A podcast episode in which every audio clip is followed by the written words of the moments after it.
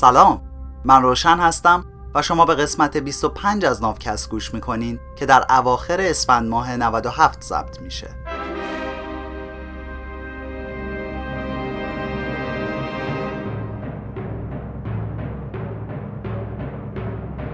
هدف ناوکست توجه به اقلیت ها با دور کردن تفکرات نجات پرستانه است. همونطور هم که تا اینجا شنیدین تو ناوکست کتاب سیپینز یا انسان خردمند نوشته یووال هراری رو از روی ترجمه انگلیسیش به فارسی برمیگردونم و براتون روایت می‌کنم. تو قسمت قبل از پیدایش پول و امکاناتی که برامون فراهم آورد گفتم. حالا بریم ببینیم پول چطور کار می‌کنه، حرف حسابش چیه و ارزشش چقدره. این قسمت طرز کار، پیام و ارزش پول. ارزش صدفا و دلارا و کلا هر چیزی که ما به عنوان پول ازش استفاده می‌کنیم نه به شکلشون ربط داره نه به رنگشونه و نه حتی به ساختار شیمیایی صدف یا کاغذ مربوط میشه. این ارزش فقط تو تخیل جمعی ماست و اینا به طور طبیعی این ارزش رو ندارن. یعنی پول یه ساختار روانیه و یه واقعیت مادی نیست. اینجوری هم کار می‌کنه که میاد مادیات رو تبدیل به ذهنیات می‌کنه. چرا یکی باید راضی بشه که در عوض شالیزار حاصل خیزش یه مش صدف بی مصرف تحویل بگیره؟ چرا ما میریم تو ساندویجی کار می‌کنیم؟ به این اون بیمه میفروشیم؟ یا اینکه میریم از سه چهار تا بچه پر رو لوس مراقبت می‌کنیم؟ این همه تقلا واسه چیه؟ واسه خاطر یه مش کاغذ رنگی راز موفقیت پول چیه؟ وقتی که مردم به ساخته های تخیلات جمعیشون اعتماد می‌کنن حاضر میشن این کارا رو به خاطرش انجام بدن. همه انواع پول از یه ماده اولیه ساخته میشه که اونم اعتماده. وقتی که یه کشاورز ثروتمند همه دار و ندارش رو میفروشه و بجاش یه کیسه صدف می‌گیره تا اون صدفا رو با خودش به یه استان دیگه ببره مطمئن وقتی که به مقصدش رسید بقیه هم حاضرن در برابر این صدفا بهش برنج و خونه و زمین بفروشن. رو همین اساس پول یه جور سازوکار اعتماد متقابله. اما یه فرق اساسی بین سیستم هایی که رو همین اعتماد کار می‌کنن با پول هست. پول فراگیرترین و کارآمدترین سازوکار اعتماد متقابله که تا به حال طراحی شده. یه شبکه قدیمی و خیلی پیچیده از روابط اقتصادی. اجتماعی و سیاسی این اعتماد رو به وجود آوردن. فکر می‌کنی چرا من میام صدف، سکه، طلا یا اسکناس دلار رو قبول می‌کنم؟ خب چون تو که رفیقمی قبولش کردی. حالا اگه از تو بپرسم تو چرا به این پولا اعتماد می‌کنی؟ تو هم برمیگردی میگی رو حساب اعتمادتون منم اعتماد کردم. چون همسایه‌مون همشون این پولا رو قبول دارن. ماها هممون این پولا رو قبول داریم چون شاه و رئیس مملکت مالیات ها رو با همینا می‌گیره و روحانی محلمونم اش و خمس و زکات رو از همین پولا می‌گیره. مثلا همین دلار آمریکا رو ببین.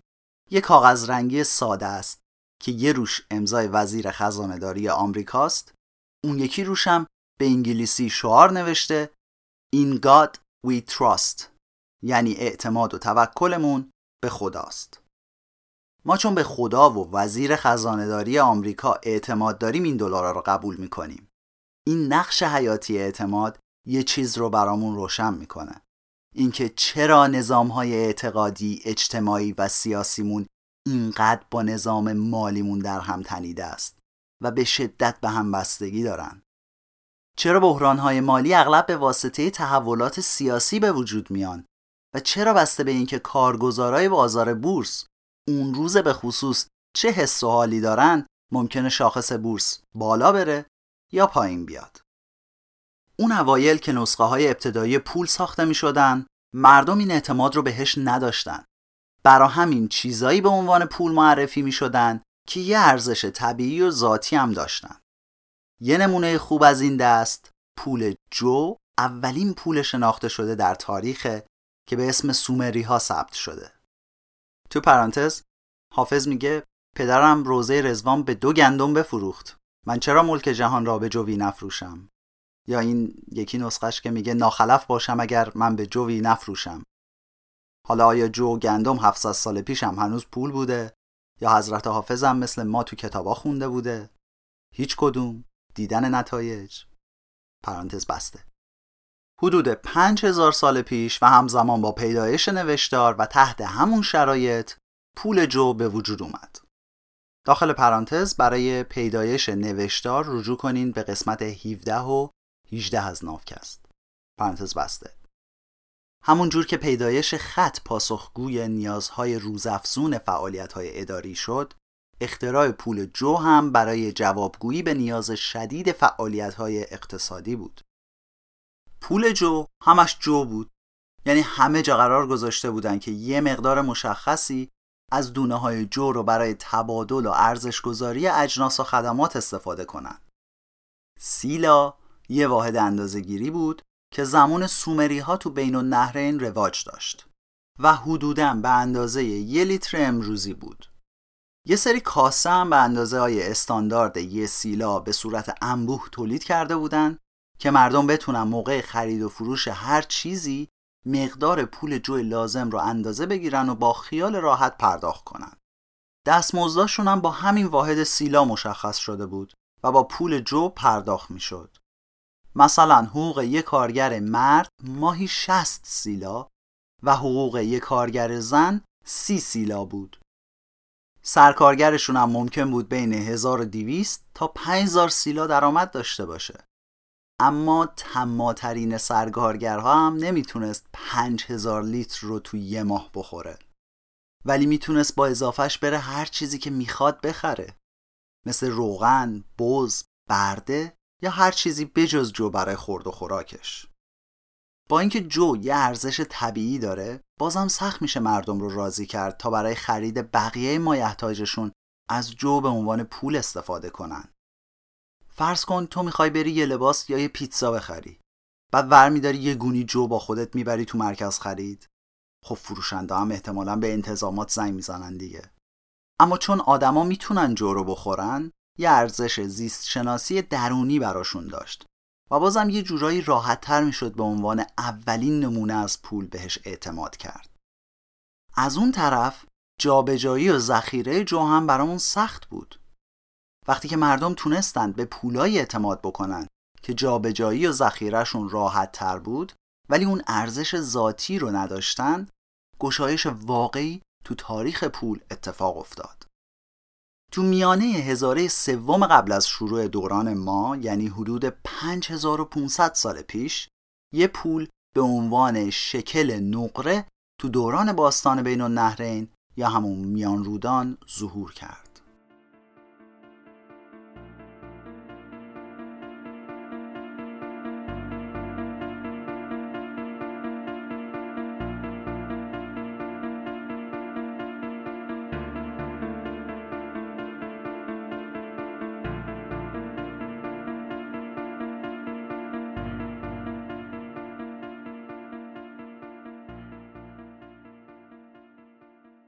شکل نقره می‌شد 8 ممیز 33 گرم از نقره. اما سکه به حساب نمی اومد اینم بیشتر یه واحد سنجش بود. اگه یادت بیاد تو قسمت 15 از نافکست وقتی گفتیم قانون همورابی اعلام کرد که اگر مرد اشراف ای کنیز مرد اشراف ای دیگری را کشت بایستی 20 شکل نقره به صاحب کنیز بپردازد معنیش این بود که باید 166 گرم نقره بده. و منظور این نبود که باید 20 عدد سکه بپردازه. بیشتر ارجاعات پولی تو کتاب عهد عتیق به جای سکه به نقره بوده. مثلا برادرای حضرت یوسف ایشون رو به قیمت 20 شکل نقره یا 166 گرم از نقره به کاروانی از فرزندان اسماعیل فروختن. چون یوسف که کم سن و سال بوده برادراشون رو به قیمت یک کنیز فروختنش. توی پرانتز یه توضیح در مورد این داستان بدم. شاید روایت قرآنیش رو شنیده باشی که برادرها یوسف رو نفروختن و فقط توی چاه انداختنش. بعد کاروان اومد پیداش کرد برد تو شهر فروخت. اما این روایت مال کتاب عهد عتیقه. کتاب مقدس مسیحی ها دو بخش داره. قول و قرار قدیمی خدا با پیامبرای قبل از عیسی مسیح رو بهش میگن عهدی که مال زمان قدیمه.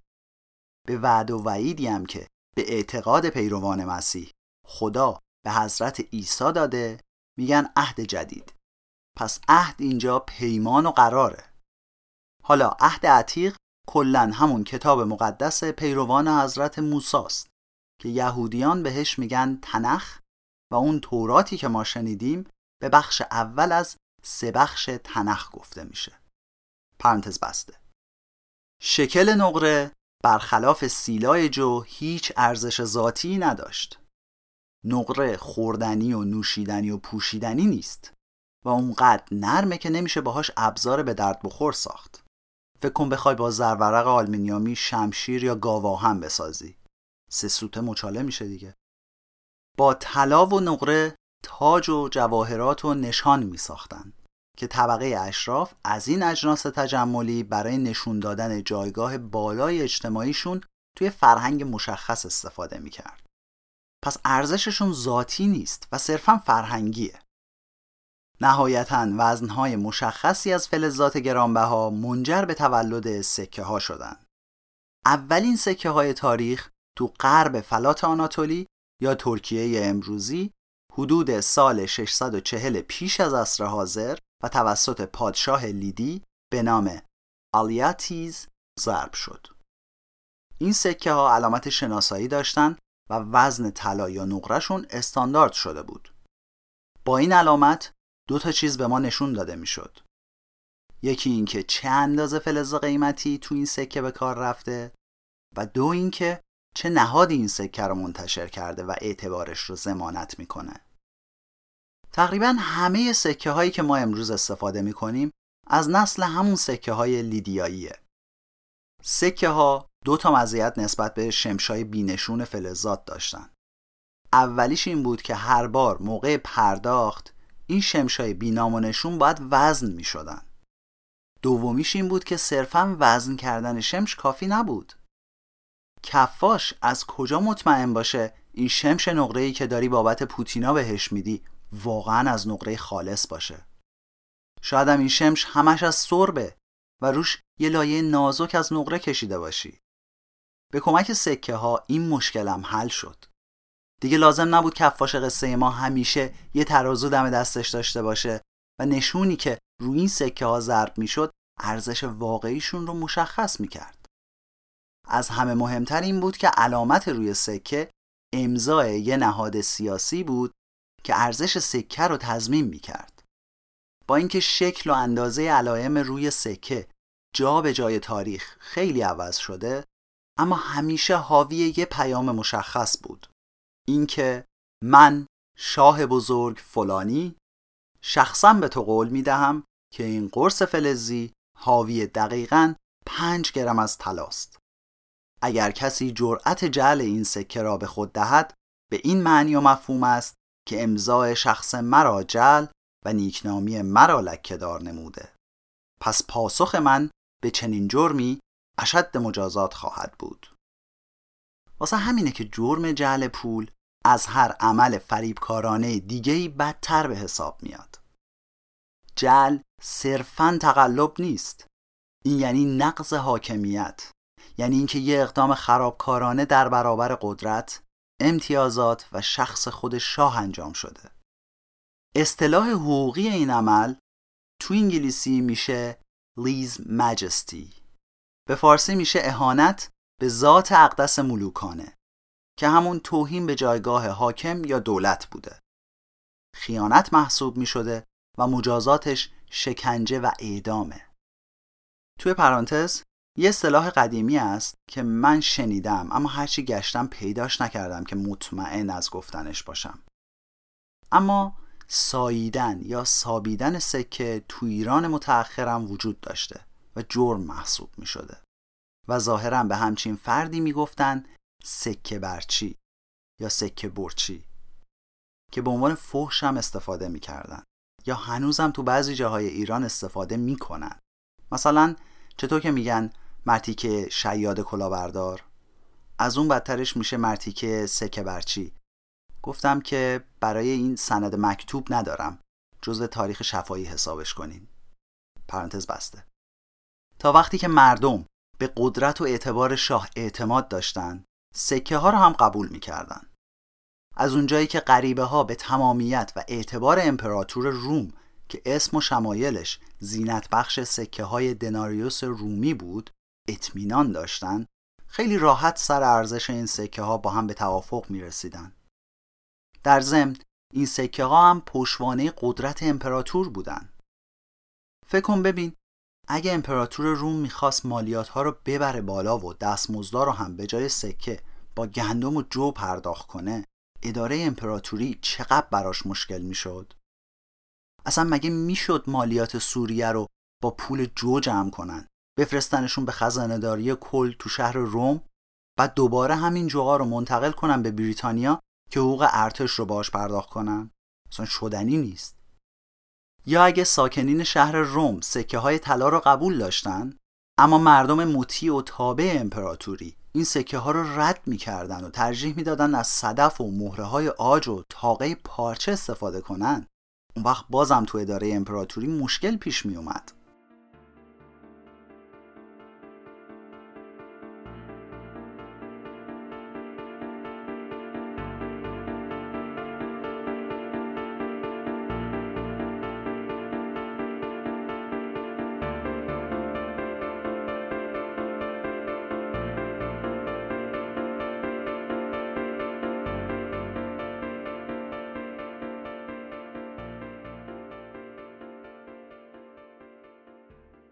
حتی خارج از امپراتوری روم هم مردم اونقدر به این سکه ها اعتماد داشتن که تو معاملاتشون ازش استفاده می‌کردن.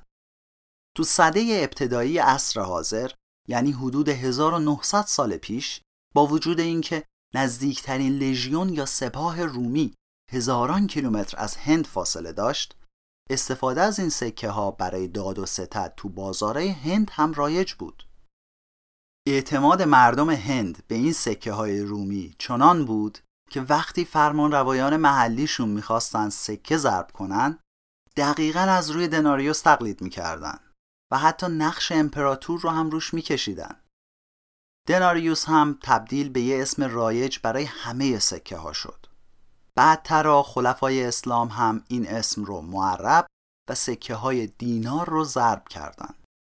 همین امروزم دینار اسم واحد پول کشورهایی از جمله اردن، عراق، سربستان، مقدونیه و چند تا کشور دیگه است. همزمان با گسترش سکه های سبک لیدیه از آبهای مدیترانه گرفته تا اقیانوس هند مردم چین هم یه سازوکار مالی تقریبا متفاوتی رو به وجود آوردن که بر پایه سکه های برونزی و شمشای بینامونشون طلا و نقره بود. اما چون هر دو روش مالی اشتراکات کافی رو با هم داشتن و به ویژه که اتکای هر دو سیستم روی طلا و نقره بود حوزه اقتصادی چین و حوزه اقتصادی لیدی روابط تجاری و مالی تنگاتنگی رو بین هم برقرار کردند. تجار و فاتحین مسلمون و اروپایی هر کدوم به تدریج نظام مالی لیدیایی رو گسترش دادن و پیام آسمانی طلا رو به گوشه کنارهای این کره خاکی رسوندن. به اواخر دوران مدرن که می‌رسیم یعنی میشه عواست قرن 18 هم، کل دنیا یه حوزه مالی واحد به حساب میاد که پشتوانش در درجه اول طلا و نقره و بعدم چند تا ارز رایج قابل اعتماد مثل پوند بریتانیا و دلار آمریکاست.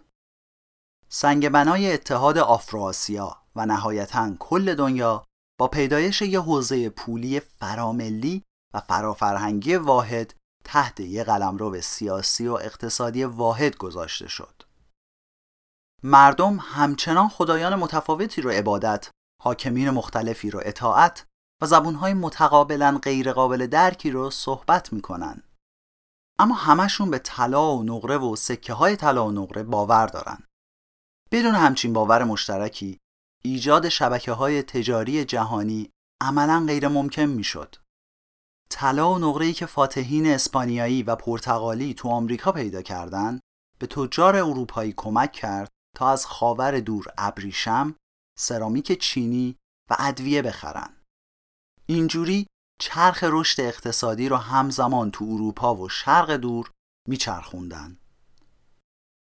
بیشتر طلا و نقره ای که از معادن مکزیک و کوههای آند تو قاره آمریکا استخراج می‌شد از لابلای انگشتای اروپایی ها سر می‌خورد و میریخت تو جیب تولید کننده های ابریشم و سرامیک چینی و جا خوش می‌کرد. حالا فرض کنیم اگه چینیا هم مثل کورتز و رفقای اسپانیاییش از همون بیماری قلبی رنج نمی بردن و طلا و نقره رو به عنوان پول قبول نمی کردن چی به سر اقتصاد جهانی می اومد؟ چینیا، هندیا، مسلمونا و اسپانیایی‌ها که از فرهنگای کاملا متفاوتی اومده بودن و علا رقم این که نتونسته بودن سر کلی موضوع دیگه با هم به توافق برسن چرا مشترکن طلا را قبول داشتن؟ چرا مثلا اینجوری نشد که اسپانیایی‌ها بیان بچسبن به طلا بعد همزمان مسلمونا به پول جو هندیا به مهره های صدف و چینیا به تاقه های ابریشم اعتماد کنن خب ظاهرا اقتصاددانا یه جواب شسته و رفته برا ما دارن. وقتی که دو تا منطقه از راه بازرگانی به هم وصل میشن نیروهای عرضه و تقاضا قیمت اجناس قابل حمل و نقل رو به برابری سوق میدن. حالا بیا یه مورد فرضی رو در نظر بگیریم تا چرایی این ماجرا برامون بهتر جا بیفته. فرض کن وقتی که یه راه مبادلاتی و منظم بین منطقه هند و مدیترانه باز شد مثلا هندیا هیچ علاقه به طلا نداشتن و از نظرشون تقریبا بیارزش بوده اما تو مدیترانه به خاطر اینکه همه دلشون می‌خواست طلا داشته باشن و فرزن نشون دهنده منزلت بالای اجتماعیشون بود ارزش طلا هم بالا بوده خب فکر می‌کنی تو قدم بعدی چه اتفاقی بیفته؟ بازرگانایی که بین هند و مدیترانه تو رفت آمدن متوجه این اختلاف قیمت طلا میشن و چون می‌خوان سود خوبی به جیب بزنن از هند طلای ارزون می‌خرن و تو مدیترانه گرونتر میفروشنش. نتیجهش میشه اینکه چون تقاضا برای طلا تو هند سر به فلک می‌کشه ارزشش هم تو هند بالا میره.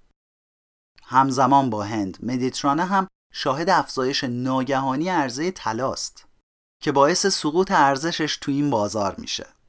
و نهایتا ارزش طلا تو هند و مدیترانه توی فاصله زمانی کوتاه تقریبا برابر میشه. پس تو این مورد فرضی صرفا همین باور مردم مدیترانه به ارزش طلا باعث میشه که مردم هند هم به ارزش طلا اعتماد بکنن. حتی اگه هندیا هنوزم کاربرد خاصی برای طلا نداشتن همین که مردم مدیترانه طلا می‌خواستن کافی بود تا هندیا هم برای طلا ارزش قائل بشن.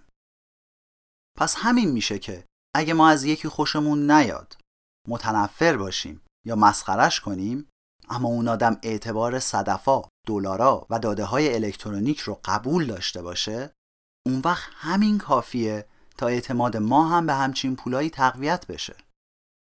با این اصاف مسلمونا و مسیحیا که نمی‌تونستن سر اعتقادات مذهبیشون با هم به توافق برسن تونستن سر باورهای مالیشون با هم کنار بیان.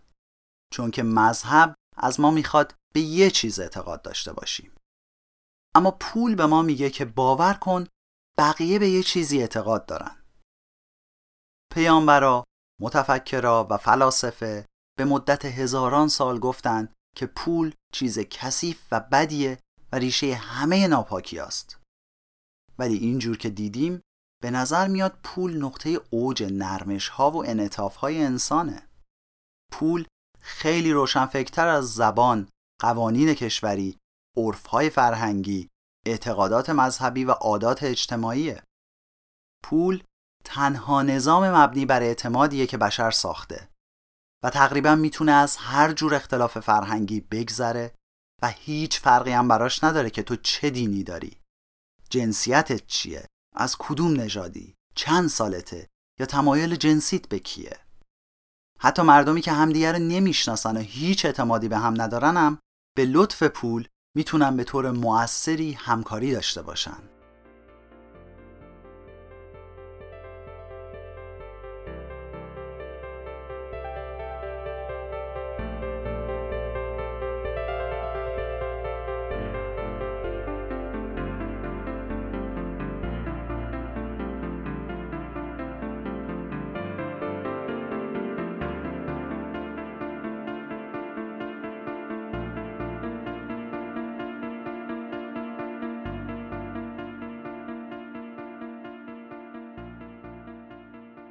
پول رو دو تا اصل فراگیر بنا شده. الف قابلیت تبدیل فراگیر یعنی تو با پول می‌تونی مثل یک کیمیاگر زمین رو به وفاداری عدالت رو به سلامت و خشونت رو به دانش تبدیل کنی. و ب اعتماد فراگیر. یعنی هر دو نفری که پول رو به عنوان واسطه و میانجی انتخاب کرده باشن می‌تونن هر پروژه‌ای رو انجام بدن. این قواعد کلی به میلیون ها نفر آدم غریبه این امکان رو میده تا بتونن به طور موثری تو بخش صنعت و تجارت همکاری کنن. ولی همین اصولی که به نظر بی خطر میان یه رویه تیره و تاری هم دارن. وقتی بشه هر چیزی رو تبدیل به چیز دیگه ای کرد و وقتی اعتماد ما وابسته به سکه های بینام و نشون و صدفا باشه سنت های محلی، روابط صمیمی و ارزش های انسانی میپوسن و جاشون رو به قوانین سرد و خشک عرضه و تقاضا میدن. بنیان خانواده ها و جوامع انسانی همیشه رو باور به چیزای با ارزشی مثل شرافت، وفاداری، اخلاق و مهر و محبت بوده که نمیشه روشون قیمت گذاشت. این چیزها رو نمیشه تو بازار پیدا کرد و نباید با پول خرید و فروششون کرد. یه سری کارا رو حتی اگه پول خوبی هم بابتش بدن نباید انجام داد. پدر و مادر نباید بچهشون به عنوان برده بفروشن. یه آدم معتقد نباید مرتکب به انجام هیچ گناه کبیره ای بشه. یه سوار وفادار نباید به شاهزادش خیانت کنه. و هیچ وقت نباید زمینای آب و اجدادی یه قبیله به غریبه ها فروخته بشه. مثل آبی که می‌خواد تو ترک دیواره صد نفوذ کنه پول هم همیشه تلاش کرده تا این صدای اخلاقی رو بشکنه و ازشون رد بشه. پدر و مادر اونقدر خار و زلیل شدن که بعضی از بچه هاشون رو به عنوان برده فروختن تا برای بقیهشون غذا بخرن. مسیحی های با ایمان کشتن و دزدیدن و خیانت کردن بعد اومدن با قنیمت هایی که به تاراج برده بودن از کلیسا برای خودشون آمرزش و بخشایش خریدن. شه سوارای جاه طلب از یه طرف وفاداریشون رو به حراج میذاشتن و اونو تقدیم به بالاترین خریدارش می‌کردن و از طرف دیگه سعی می‌کردن تا با خرج پول از وفاداری نوچه های خودشون مطمئن بشن. زمین های آبا اجدادی به غریبه هایی که از اون سر دنیا اومده بودن فروخته شدن تا بتونن باهاش بلیت ورود به اقتصاد جهانی رو بخرن. تازه پول یه سویه سیاه تر از این هم داره. با اینکه پول میاد و بین غریبه ها یه اعتماد همگانی به وجود میاره این اعتماد ربطی به آدما، اجتماعات و ارزش های مقدسشون نداره. اعتمادی که پول به وجود آورده به خود پول و سازوکار بی احساس و عاطفه‌ای که داره ازش حمایت می‌کنه برمیگرده. یعنی ما به غریبه ها یا به همسایه دیوار به دیوارمون که اعتماد نداریم. ما به سکه هایی که تو جیبشونه اعتماد داریم. خب اگه سکه هاشون تموم بشه اعتماد ما هم ته می‌کشه. همینجور که پول محدودیت هایی مثل جامعه، مذهب و کشور رو خراب می‌کنه خطر تبدیل شدن به یه بازار بزرگ و بیرحم و مروت داره دنیا رو تهدید می‌کنه. پس می‌بینی که تاریخ اقتصادی بشر شبیه به یه رقص خیلی ظریف و حساس میمونه. مردم برای آسونتر شدن همکاری با غریبه ها روی پول حساب می‌کنن. اما عوضش میترسن که یه وقت نکنه پول روابط صمیمی و ارزش های انسانی رو از بین ببره. مردم با کمال میل دارن با یه دستشون این محدودیت های همگانی رو که مدت هاست جلوی تحرک پول و تجارت رو گرفته خراب می‌کنن اما با دست دیگه محدودیت های جدیدی می‌سازن تا جامعه، مذهب و محیط زیستمون رو از بردگی به دست قدرت های بازار حفظ کنن. این روزا معمولا همه فکر می‌کنن که خب زور بازار همیشه به زور بقیه میچربه و این محدودیت هایی که شاهها و روحانیون و جوامع به وجود آوردن خیلی نمی‌تونن جلوی امواج پول رو بگیرن. البته این فکر فکر ساده دلانه ایه. چون جنگجوهای بیرحم، افراتیون مذهبی و شهروندای نگران بارها و بارها تونستن تاجرای چرتکه بنداز رو به سختی شکست بدن و حتی شکل و ظاهر اقتصاد رو هم عوض کنن. برای همینه که نمیشه اتحاد بشر رو صرفاً یه فرایند اقتصادی دید. برای اینکه بفهمیم چطور هزاران هزار فرهنگ جدا افتاده از هم با گذشت زمان یکی شدن تا این دهکده جهانی امروزی رو تشکیل بدن ما باید حواسمون به نقش طلا و نقره باشه. اما نمیشه از تأثیر به همون اندازه حیاتی شمشیر فولادی بگذریم. این پایان قسمت 25 از ناوکست بود. راستی اگه اون دو قسمت از پادکست دایجست رو هم در مورد پول نشنیدین بد نیست برین گوشش بدین. فرشاد تو قسمت 14 و 15 دایجست از تاریخچه پول برامون میگه. خب پس این شد ماجرای نقش پول تو اتحاد بشریت. تو قسمت بعد میریم ببینیم تاثیر امپراتوری ها رو این اتحاد چی بوده. از اینکه هوای نافکست رو دارین خیلی ازتون ممنونم. این پیغاما و تشویقا خیلی بهمون انرژی میدن. و هر وقتم که ایرادامون رو میگین ما سعی می‌کنیم که سریع رفعشون کنیم و ازتون متشکریم. نافکست یعنی کریشنا و من. روشن؟ چهارشنبه سوری و سال نو خوب و خوشی رو براتون آرزو می‌کنیم. تا به زودی.